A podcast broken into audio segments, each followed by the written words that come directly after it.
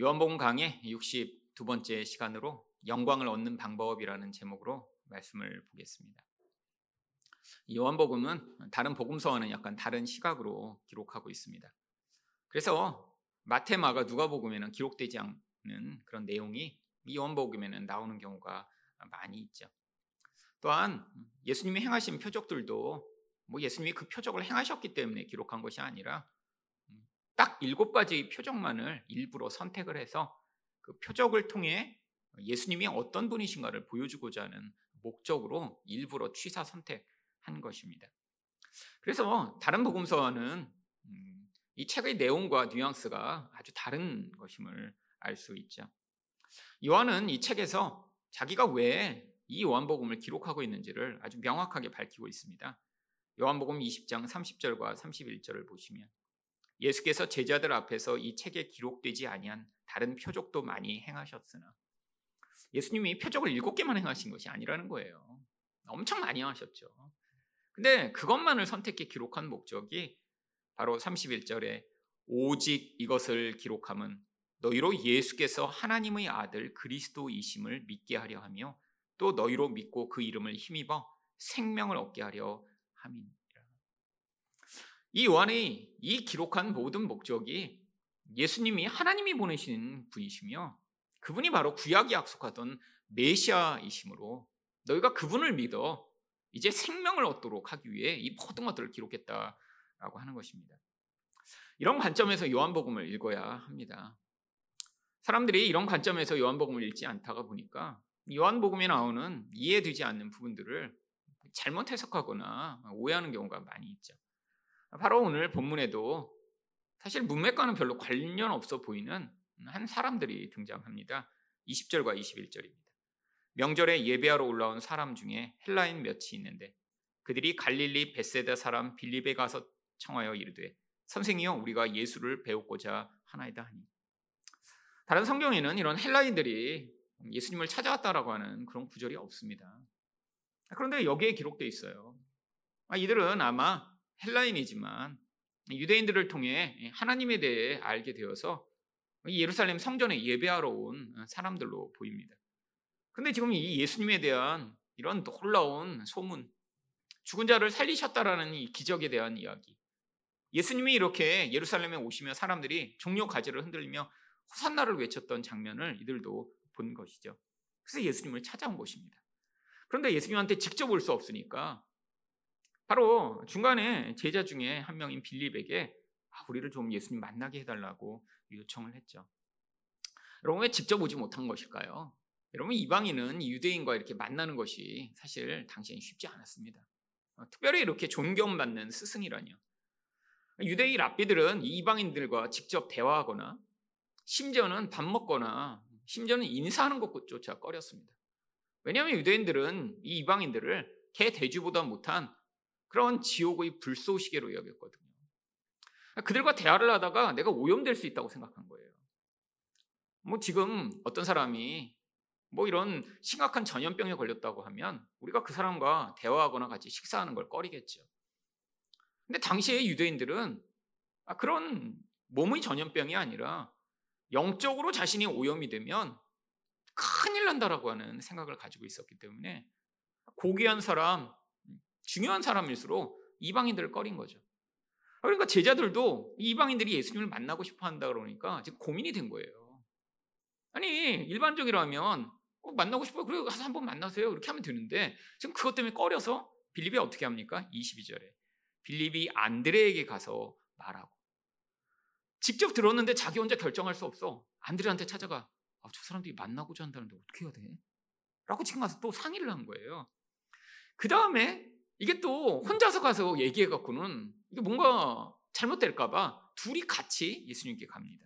안드레와 빌립이 예수께 가서 여쭈니. 아, 이게 되게 심각한 상황인 것처럼 성경이 진행이 되죠. 우리 상황에서는 이해가 안 되지만 당시 관리에서는 아주 일반적입니다. 아, 지금 이렇게 메시아로 추앙받는 예수님이 지금 되셨어요. 그러니까 이방인들이 지금 예수님께 찾아왔다가 지금 제자들도 와 우리 예수님 이렇게 되게 대단한 분이야라고 생각하고 있는데 어, 이방인들이 예수님을 만난다니까 이 제자들이 어떻게 되나 어떻게 되나 그러다가 지금 둘이 가서 예수님한테 예수님, 이들이 만나고 싶어 하는데요? 라고 물어본 것이죠. 그러면 예수님이 아, 뭐라고 얘기를 하셨어야 될 거냐. 오라고 한다든지, 아, 잘 왔다고 한다든지, 안 된다고 한다든지. 근데 예수님이 완전히 그들을 무시해 버리십니다. 바로 이런 이야기가 왜 여기에 기록된 것이죠? 아니, 그 다음에 이들에 대해 뭐라고 말씀을 안 하세요. 아, 이들과 어떤 얘기를 했다든지, 뭐 대화를 하셨다든지, 아니면 안 만났다든지가 아니라 그냥 자기 얘기를 하세요. 그 다음에. 그래서 어떤 사람들은 여기에 이 기록이 삭제됐다라고까지 얘기하거나 예수님이 아, 그들을 이렇게 별로라고 생각하셔서 안 만난 거다라고 생각하거나 다양한 추측들을 붙입니다. 여러분 근데 이거는 아주 중요한 이야기예요. 이들이 왜 여기 등장할까요? 아, 그리고 성경이 이들과 예수님이 어떤 관계를 맺었는지는 이야기를 하지 않고 왜 다른 이야기를 지금 이가 하고 있는 것일까요? 여러분 바로 이 이방인들의 등장은 이 요한이 지금 보여주고자 하는 이 예수님이 영광을 얻으셨을 때 나타나는 구약의 예언이 성취된 것임을 보여주는 아주 중요한 당서입니다. 여러분 구약 성경에서 메시아가 오시면 어떤 일이 벌어질 것이라고 했나요? 이사야 62장 2절을 보시면 이방 나라들이 내 공의를 묻 왕이 다 내 영광을 볼 것이요. 여러분 메시아가 이스라엘만의 메시아가 아니라는 거예요. 온 땅의 메시아로 예수님이 오세요. 그렇잖아요. 온 세상을 만드신 분이 그분이시니까. 한 지역과 한 나라의 왕으로 오시는 게 아니에요. 온 세상의 왕으로 그분이 오시는데, 그러니까 온 나라 사람들, 세상의 이방 나라들이 다 그분을 하나님으로 알게 되고, 그분의 영광을 보게 될 것이다. 라고 성경이 예언하고 있죠. 여러분, 물론 아직 예수님이 이 영광을 드러내시지 않았어요. 지금 영광을 드러내실 것입니다. 곧.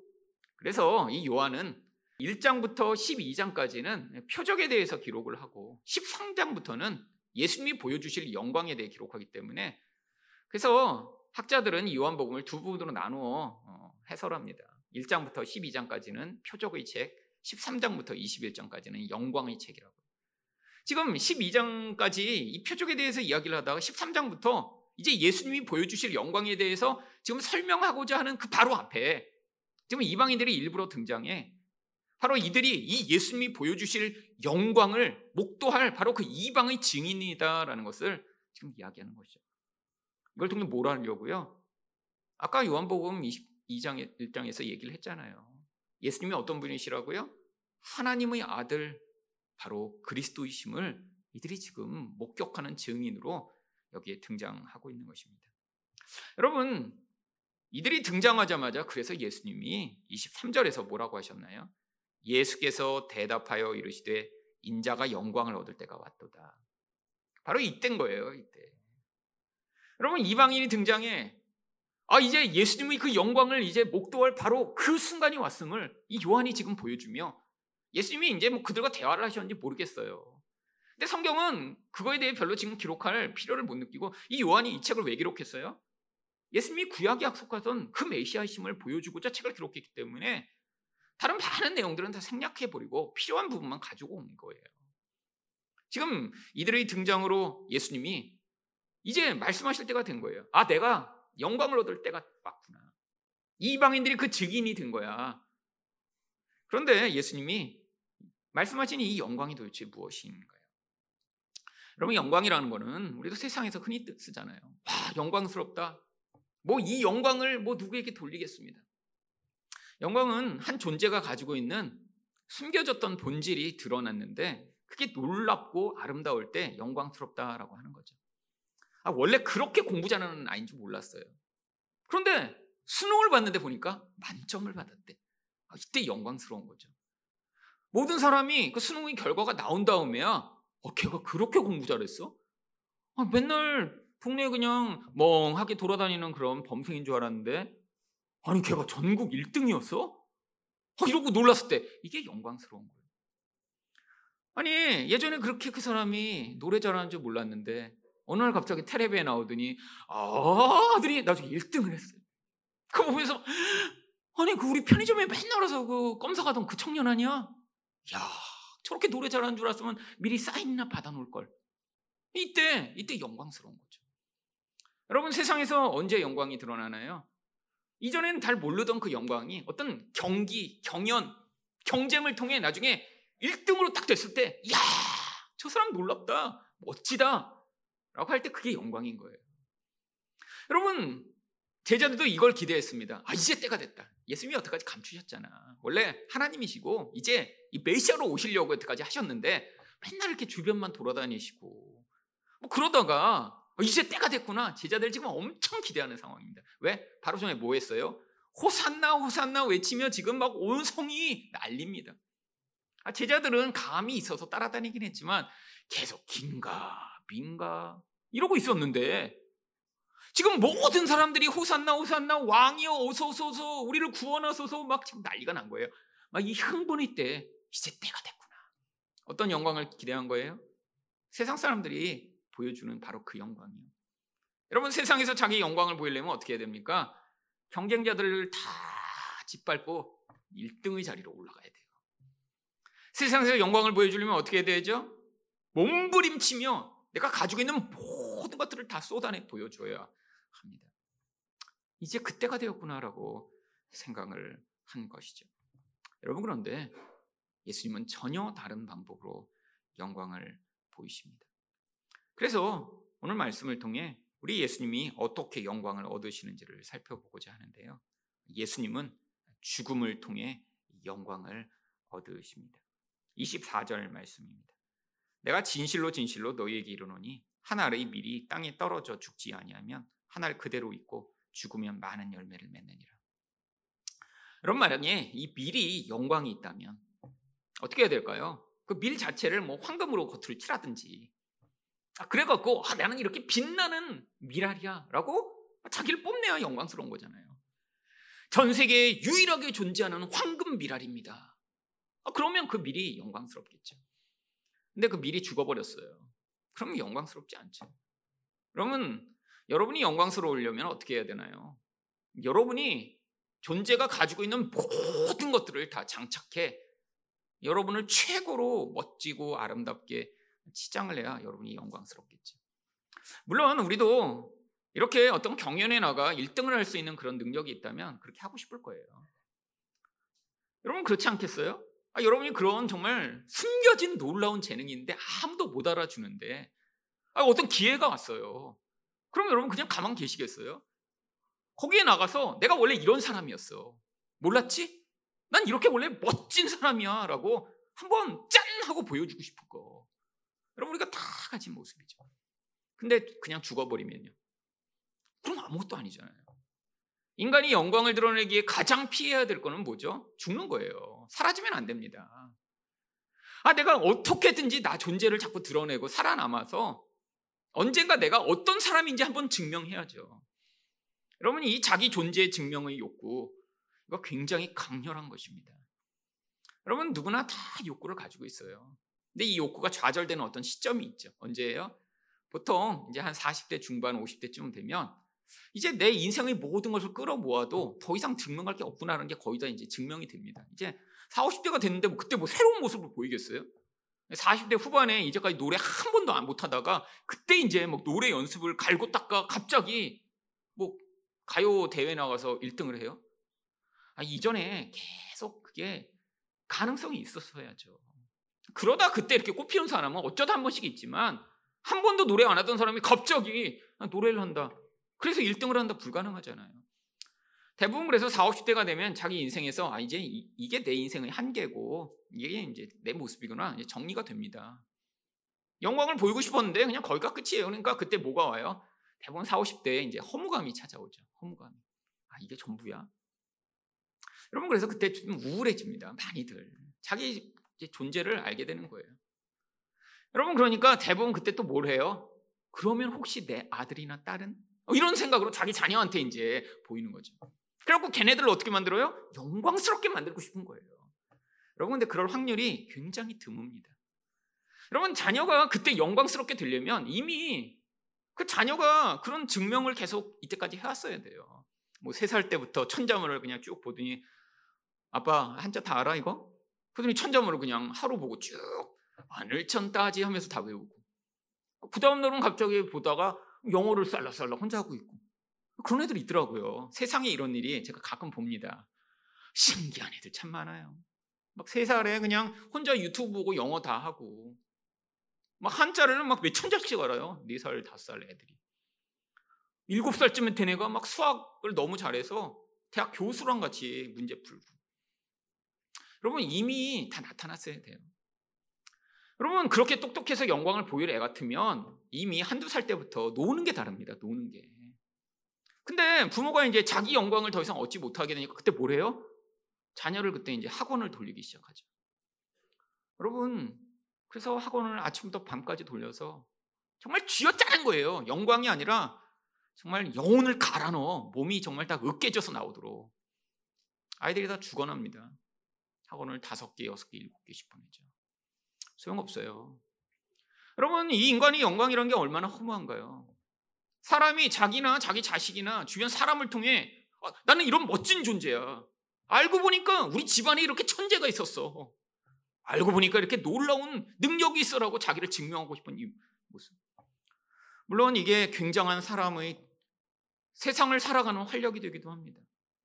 아, 그래서 열심히 일도 해보고, 사업도 해보고, 나중에 내가 한번 성공해서 내가 원래는 얼마나 괜찮은 사람인가를 증명할게요. 라고 해서 사람들이 사업에 뛰어들고 몸부림치며 살아가죠. 여러분, 근데 죽어버리면요. 아무 소용 없잖아요. 그럼 뭔가 영광을 보고자 했는데 죽으면 안 되잖아요. 근데 예수님이 뭐라고 하세요? 영광을 얻을 때인데 그 영광을 어떻게 얻으세요? 죽으신대요.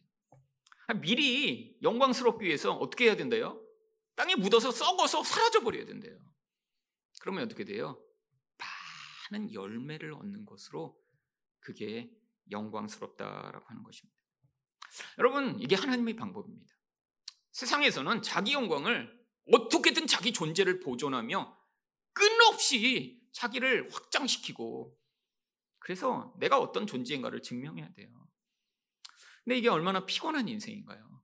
아, 물론 아, 그런 영광스러운 자질과 능력을 유전적으로 타고난 사람들이 있습니다, 주변에. 저도 살다 보니까 태어날 때부터 그런 놀라운 능력을 가진 사람들이 있더라고요. 아니, 정말 그건 나중에 후천적으로 얻는 게 아니에요. 그냥 유전으로 대부분 주어지는 것이더라고요. 여러분 공부 잘하는 거요? 뭐 그거 열심히 뭐 밤을 새워 노력했더니 공부를 잘하는 게 아니고요. 유, 전의 힘이 90%입니다. 여러분 심지어는 운동을 잘하거나 노래를 잘하는 것보다 공부 잘하는 게 유전의 영향력이 더 커요. 그러니까 여러분이 자녀가 공부를 못하시면 그건 그냥 유전으로 못하는 거고 아, 날 닮았구나 생각하시면 되고요. 혹시 그런데 또 잘한 애가 나올 수도 있잖아요. 그러면 돌연변이구나 이렇게 생각하면 되는 거지. 아니 자기 자녀가 공부를 못하면 이거 왜 못했지 공부를 왜 못해 그냥 이러고 공부를 잘하면 마치 자기가 자기는 못해놓고 어, 그런다고 생각하는 것 자체가 지금 이건 이상한 거죠. 사람들 너무 이상해요. 아니 그렇게 학원을 7개, 8개씩 보내는 부모가 그럼 다 뭐 서울대 나오고 하버드 나왔나요? 아니면서 그 자기의 욕망을 아이들한테 투영해. 나는 못했지만 나는 그래서 영광스럽지 못했지만 너는 나를 대신해 영광의 자리를 얻어라라고 그렇게 몸부림치는데 여러분 얼마나 비참한 일인가요? 여러분 주어진 것입니다 다. 근데 우리 예수님은 그런 방식이 아니라는 거예요. 죽어야 된대요. 사라져야 된대요. 그게 영광이래요. 심지어는 그래서 25절에 뭐라고 얘기하시나요? 자기 생명을 사랑하는 자는 잃어버릴 것이요. 이 세상에서 자기 생명을 미워하는 자는 영생하도록 보존하리라. 여러분, 우리랑 정반대의 그런 말씀이죠. 아니, 영광을 얻기 위해서는 자기 생명을 유지하고 보존하며 끝까지 사랑해서 몸부림쳐야 나중에 그래도 그 사람이 어떤 사람인가 드러나는 거잖아요. 아, 그래서 우리 사는 거 아니에요? 아, 내가 얼마나 멋있는 존재인가 여러분 드러내려고 정말 피땀을 흘립니다. 네가 가지고 있는 그 육체의 껍데기를 다 미워하고 그것을 싫어하래요. 근데 어떻게 된대요? 그러면 얻게 된대요. 여러분 이 세상과는 전혀 반대인 이 원리가 어떻게 가능할까요? 여기서 이 생명은 그 사람이 이 땅에서 자기 존재를 보존하고자 애쓰는 모든 이 땅의 삶을 얘기하는 거예요. 우리가 먹고 마시고 공부하고 애쓰고 성공하려고 몸부림치는 이 인간의 생존 본능이요. 근데 왜 이게 가능하냐면 바로 고린도전서 15장 42절부터 44절 때문에 가능합니다. 죽은 자의 부활도 그와 같으니 썩을 것으로 심고 썩지 아니할 것으로 다시 살며 욕된 것으로 심고 영광스러운 것으로 다시 살아나며 약한 것으로 심고 강한 것으로 다시 살아나며 육의 몸으로 심고 신령한 몸으로 다시 살아나나니 육의 몸이 있은즉 또 영의 몸도 있느니라. 여러분 인간이란 건 우리가 볼 때 이렇게 육적 존재로만 살아가는 것 같은데 하나님 보실 때는 인간은 사실 두 가지가 합쳐진 존재라는 거예요. 이 육적 몸은 영적 몸을 잠시 이 땅에 가지고 있는 그릇에 불과한 것입니다. 여러분 요즘은 이제 택배로 뭘 많이 사잖아요. 택배가 오면 항상 해야 되는 게 뭐죠? 이제 포장 박스를 벗겨내는 일입니다. 어떤 거는 포장 박스가 정말 아주 그냥 여러 겹으로 아주 그냥 잘 돼 있는 게 있어요. 비싼 뭐 그런 걸수록 그렇죠. 예전에 누가 선물로 핸드크림을 주셨는데 건지도 몰랐어요. 근데 박스를 겉박스를 열었더니 박스가 또 있어요. 그 박스를 또 열었더니 또 헝겊에 이렇게 쌓여 있어요.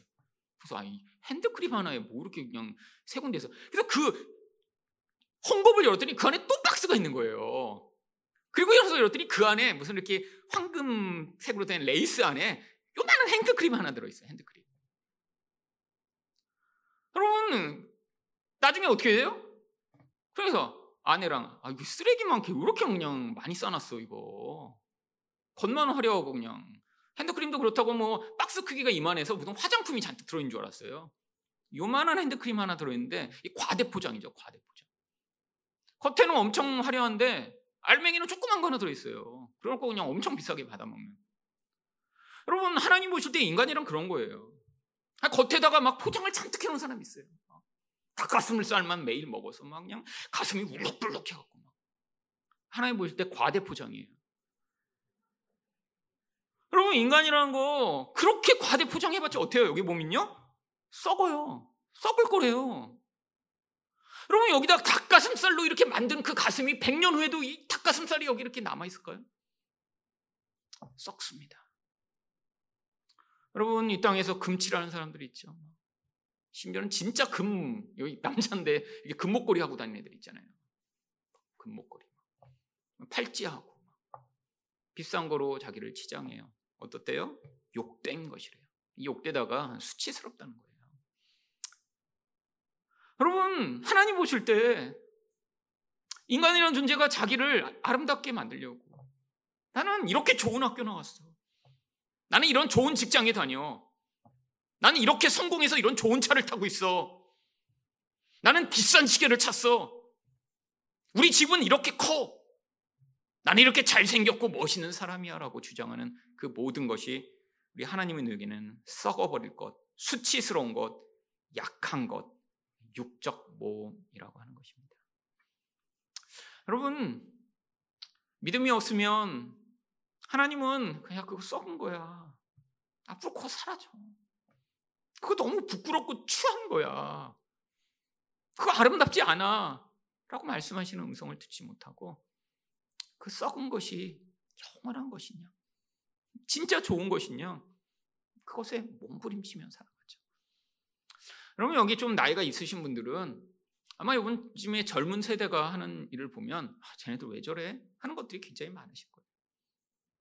벌써 제 나이만 돼도 이 20대, 10대 애들이 뭐 운동화 비싼 거 산다고 이렇게 막 백화점에 막 줄 서 있다가 막 그 오픈 런 해가고 막 달려가고 어머 장난 아니더라고요. 뭐 황금을 누가 공짜로 안아줘도 그렇게 달려가지 못하겠어요. 막, 와! 막 그냥 정말. 근데 그거 자기 돈 내고 사는 거예요. 자기 돈 내고. 한정판 운동화라고. 더 웃긴 사람들은 뭐죠? 그 운동화 신지도 않을 거면서 비닐 포장해갖고 자기 집에다 쫙 전시는 사람들. 젊은 사람들은 이해가 뭐 될 거예요. 젊은 사람들은 뭐 운동화를 좋아하니까. 그렇잖아요. 젊은 사람은 이렇게 차를 갖다가 주차장에 놓을 수 없으니까 그냥 운동화로 하는 거예요. 참 비참하죠. 돈 있으면 차를 갖다 주차장에 쫙 해서 이렇게 세워놓을 텐데 그럴 능력이 안 되니까 그냥 몇십만 원짜리 운동화 자기 수준에서 해갖고 그 운동화 거기 놓고 와 멋있다 좋다 근데 나이가 좀 들면 이제 운동화를 안 하잖아요. 여러분 지금 이제 60이 되시는데 집에 운동화 이렇게 있으시면 저랑 꼭 상담을 하시기 바랍니다. 이건 정신적으로 좀 문제가 있는 거예요. 이건 예수를 믿어도 아직 지금 어린아이적 심성이 물론 순수하실 수는 있어요. 나이 들어도 이 순수함을 잊어버리지 않는 청년의 마음으로 사실 수는 있는데 이거 정말 심각한 겁니다. 치료받아야 돼요. 근데 아이 때는 그렇죠. 그게 영원한 건 줄 알고 멋있는 건 줄 알고 그래서 비싼 운동화 신으면 영광스러운 줄 알고 그러는 거 봅니다. 여러분 우리가만 봐도 참 한심하잖아요. 그깟 한정판 운동화 신었다고 그렇게 자랑스럽게 생각하는 아이들의 모습. 하나님이 우리를 보실 때 우리가 근데 영광스럽다고 생각하는 모든 것들이 이런 거예요. 여기서 내가 얼마나 성공했느냐, 얼마나 멋진 사람이냐. 여러분 우리가 아무리 자랑해도 그럼 나중에 하늘나라 가는데 뭐 여기 학교 여기 붙이고 있을 것 같으세요? 나는 어느 대학교 나왔다. 그러면 거기 하늘나라가 아니죠. 아니 하늘나라 갔는데 뭐 나중에 음, 지역별로 이렇게 모여서 따로 살아요? 거기도? 그래서 강남 서초만 하늘나라에 따로 이렇게 사시고. 그럼 그거 하늘나라 아니에요. 근데 이 땅에서는 그게 너무 중요해요. 왜? 그게 전부라고 생각하니까요. 그게 아름답다고 생각하고 영광스럽다고 생각하니까요. 하늘의 것을 알지 못하고 보지 못하는 어두운 맹인들이 살아가는 모습이죠. 하나님이 우리에게는 뭘 약속하셨어요? 썩지 아니할 것, 영광스러운 것, 강한 것, 신령한 몸을 약속하고 계십니다. 여러분 이게 부활을 믿는 자들이 믿음 있는 태도죠. 여러분 예수님이 우리에게 그걸 요구하시는 거예요. 믿음이 없으면 그 썩어버릴 것, 그 수치스러운 거 붙들고 살아가며 그거 금칠해 갖고 나중에 멋있게 보이려고 그러고 그거 얻지 못했다고 수치스러워하고 고통하며 이 땅을 살아간다. 너희들은 그것들을 아무것도 아닌 것처럼 심지어 미워하기까지 하면 내가 진짜 좋은 하늘의 생명을 너희들한테 주겠다라고 약속하신 거예요. 여러분 예수 믿는 사람도 얼마나 여기서 벗어나기 어려운 거예요. 자기와 자기 자녀를 이 세상의 기준으로 영광스럽게 만들기 위해 몸부림칩니다. 세상이 좋은 거라고 하는 걸 갖지 못하면 부끄러워하고 창피해하고 심지어는 얘기도 못해요 남한테. 왜? 남들이 어우 공부 잘하는 줄 알았는데 사실은 공부 못했어요. 이렇게 평가할까봐. 여러분 그거 아무것도 아니에요. 아, 세상에서는 자녀가 잘 되고 좋은 학교 가면 자랑할 만하죠. 여러분 세상에선 그거를 가치 있는 것, 영광스러운 것으로 여기니까요. 근데 우리도 똑같은 마음으로 이 세상을 살아가면 우리는 얼마나 수치스러운 존재인가요? 여러분 여기 제가 아는 분 중에 자녀 하버드 간 집 없잖아요. 여러분 하버드 가는 사람 만나기 쉽지 않습니다. 여러분 주변에 아주 친한 분 친척이나 아들이 하버드 간 집 있으세요? 여러분 정말 로또 맞은 것처럼 되게 희귀한 거예요. 제 친척 수십 명 가운데도 하버드 가는 사람 없어요. 이거 쉽지 않잖아요. 하버드 뭐 그렇게 뭐 서울대는 뭐 많이 있죠. 근데 하버드까지는 없어요. 쉽지 않은 거잖아요. 아, 근데 뭐 우리 다 도토리 키재기입니다. 도토리 키재기. 근데 거기서 뭐 조금 도토리가 아 나는 너보다 더 빤질거리는 도토리다. 그리고 교만하게 생각하는 보면 얼마나 웃기겠어요. 나는 너보다 더 뾰족해. 그걸로 뭐 자랑하고. 하나님 보실 때 그런 거예요. 이 땅에서 우리가 야 이건 멋져 영광스러워 그래서 막 자랑하고 싶고 누군가 알아주면 막 너무 좋겠고 막 이런 것들이 하나님 볼 때는 썩어버릴 건데. 몇 년 지나면 사라지잖아. 되게 수치스러운 건데, 이 하늘의 그 아름다운 영광을 본 사람은 그게 얼마나 아무것도 아닌지 알 텐데. 라고 이야기하고 계신 것이죠. 여러분, 그래서 예수님이 자기 생명을 기꺼이 바치실 수 있는 거예요. 우리한테도 그래서 그걸 자꾸 요구하시는 거예요. 심지어 뭐라고 요구하시나요? 26절입니다. 사람이 나를 섬기려면 나를 따르라. 예수님이랑 똑같이 해야 된다는 거예요. 어떻게 해요? 자기 생명을 미워하여 하나의 미랄처럼 썩어져 버리라는 거예요. 나 있는 곳에 나를 섬기는 자도 거기 있으리니 사람이 나를 섬기면 내 아버지께서 그를 귀히 여기시리라. 여러분 우리는 하나님을 섬긴다고 말만 하면서 여전히 세상의 방식대로 살아가고자 합니다. 나를 죽이기는 커녕 나를 증명하고 드러내는 일에 인생을 쓰죠. 내가 얼마나 괜찮은 사람인가. 나는 이런 성공한 사람인가를 자꾸 인정받고 싶어 합니다. 여러분, 근데 그렇게 하지 말라는 거예요. 여러분, 우리는 살며 얼마나 많이 우리가 정말 부끄러운 존재인 것 같은 생각에 사로잡힐 때가 많나요? 실패한 것 같은 때가 얼마나 많나요? 근데 그 기준이 하나님의 영광을 갖지 못해 실패하거나 우리가 예수님처럼 아름다운 존재가 아니라 아, 나는 어떻게 이렇게 부끄러울까 이런 경우는 제가 거의 만나보지 못했어요. 대부분이 살면서 아, 너무 창피해 부끄러워 그런 이유들은 뭔가 세상의 기준에 볼 때 그런 모습과 능력과 그런 드러낼 만한 것을 갖지 못했을 때 그런 거예요. 아, 이 나이나 됐는데 아직도 차가 이렇게 작아? 아, 이 나이나 됐는데 아직도 어, 이렇게 작은 집에 살아? 이 나이나 됐는데 아직도 어, 이렇게 어떤 높은 자리에 올라가지 못했어? 이런 것 때문에 부끄러워하고 창피한 거죠. 여러분 세상 사람들은 다 그것 때문에 부끄러워하고 창피합니다. 여러분 그런데 여러분이 예수 믿는 사람이라 예수님을 섬기기를 원한다면 진짜 영광이 무엇인가 눈을 뜨셔야 돼요. 여러분 그래서 여러분을 바라볼 때 아, 너무 창피해서 난 말하기 싫어. 내가 이런 모습이고 이런 능력이 없다라는 것을 누가 알게 되면 부끄러워하는 바로 그게 지금 여러분 잘못 생각하시고 계신 거예요. 여러분 하나님의 백성들을 향해서는 예수님이 우리에게 동일한 것을 요구하세요.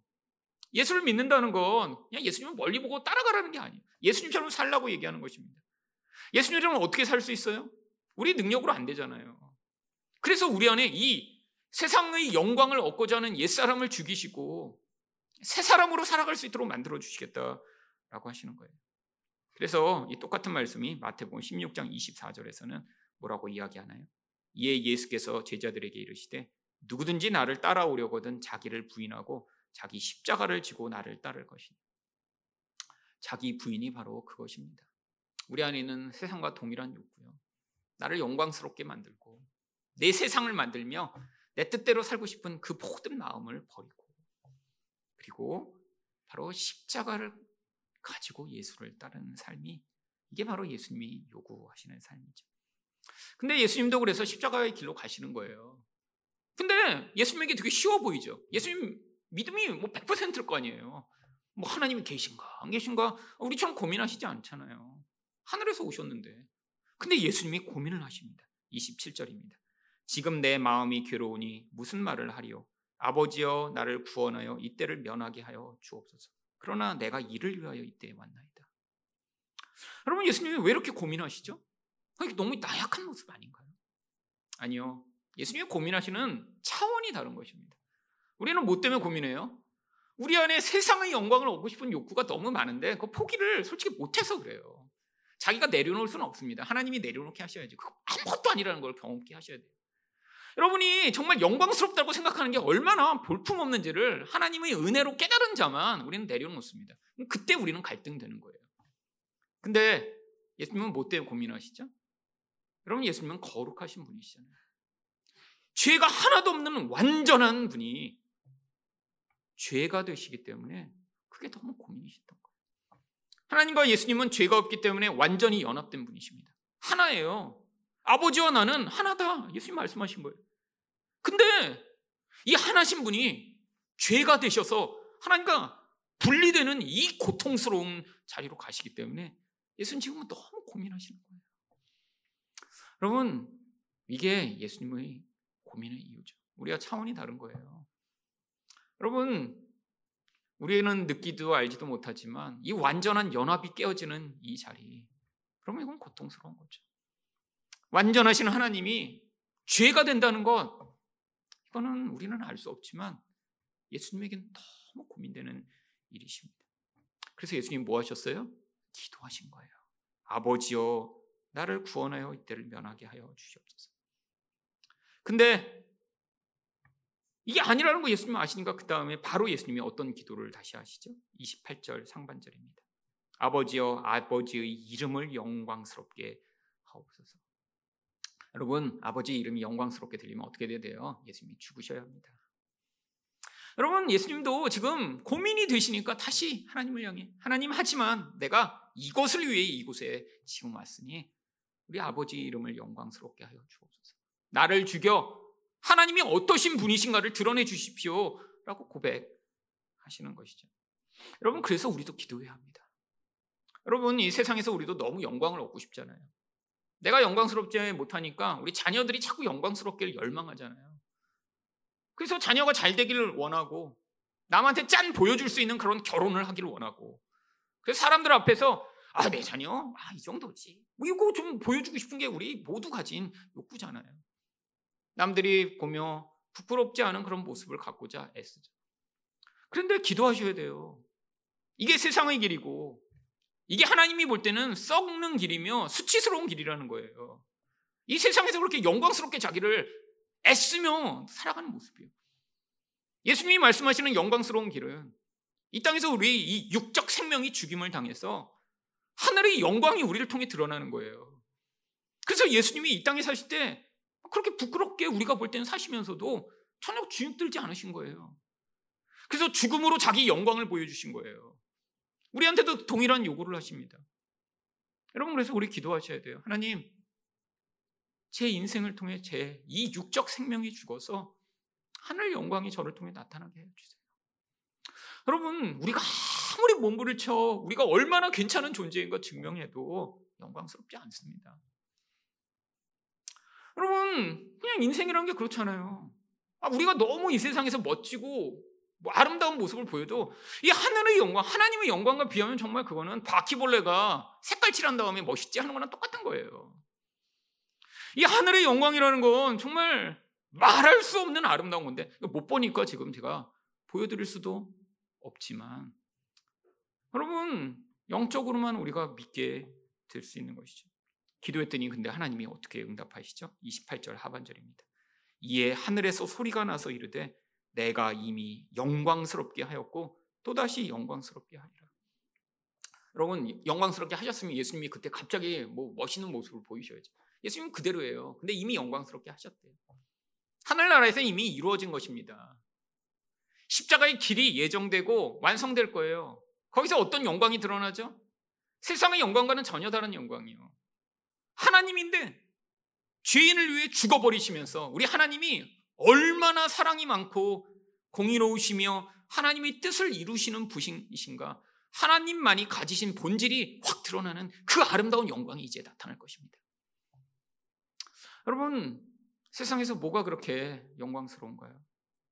이 하늘의 영광에 비하면 그건 아무것도 아니에요. 하늘의 영광은 어떤 것이죠? 세상에선 볼 수 없는 그 사랑이 드러나는 것. 그 인내와 긍휼이 나타나는 것. 오래 참음으로 품어주고 기다려주는 것. 여러분, 세상에선 전혀 찾아볼 수 없죠. 가끔씩 그런 분들이 있더라고요. 얼마 전에 제가 자주 보는 유퀴즈라는 프로가 있는데 거기 어떤 걸그룹 엄마가 나오시더라고요. 근데 걸그룹도 전 처음 보는 애고 그 엄마도 처음 봐서 봤더니 아, 그 엄마는 미용실을 어려서부터 운영을 했는데 굉장히 가난하게 살아서 그래서 뭐 예전 자기 집도 뭐 아버지가 폭행을 해서 엄마가 도망을 나왔어요. 그래서 이제 그렇게 가난하게 살다가 학교도 못 다니고 그러다가 그냥 미용을 배워서 미용을 했는데 자기가 그렇게 불, 불안전한 가정 생활을 했더니 이 가출한 애들이 너무나 불쌍했던 거예요. 그래서 방 결국 두 칸 있는데 한 칸은 자기 딸들이랑 그렇게 하고 거기서 늘 살고 그리고 나머지 한 칸에는 가출한 애들을 맨날 그렇게 몇십 년을 거기서 먹, 이고 재우고 거기서 이렇게 돌봐준 거예요.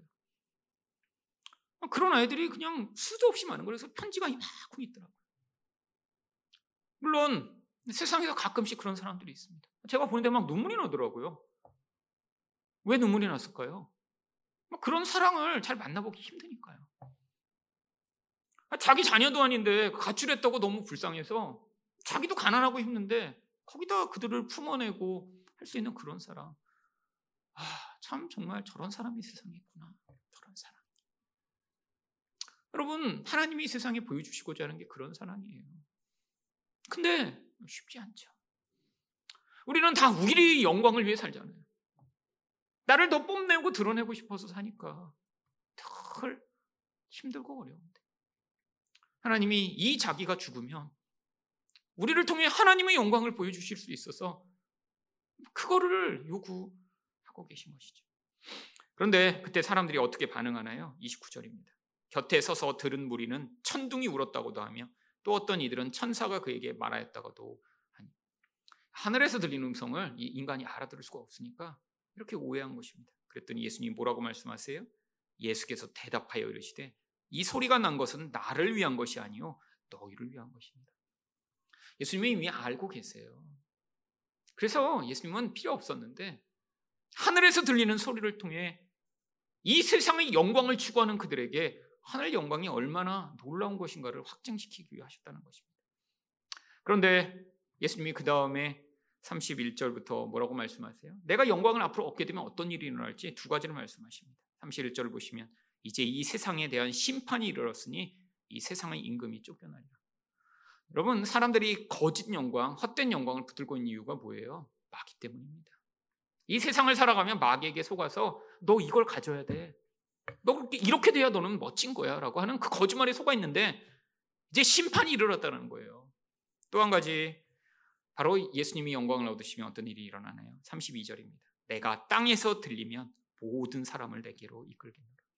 아까 말씀하셨잖아요. 하나의 밀이 땅에 떨어져 썩어 죽어버리면 많은 열매를 맺겠다고. 이게 영광이라는 거예요.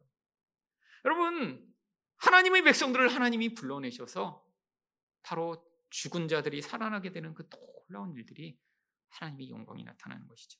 근데 이 모든 일이 어떻게 일어난다고요? 33절에 이렇게 말씀하시면 자기가 어떠한 죽음으로 죽을 것을 보이십니다. 십자가를 통해서만 이 놀라운 일이 일어나는 것입니다. 여러분, 하나님 지금도 우리에게 동일한 길을 요구하십니다. 여러분, 마귀에게 속아 거짓 영광을 추구하는 인생이 아니라 우리 예수님의 말씀을 듣고 그 영광스러우며 썩지 아니하며 강할 하늘의 영광을 바라보며 이 땅에서 끊임없이 자기 영광을 추구하는 여러분의 자아를 십자가에 못 박는 여러분 되시기를 축원드립니다.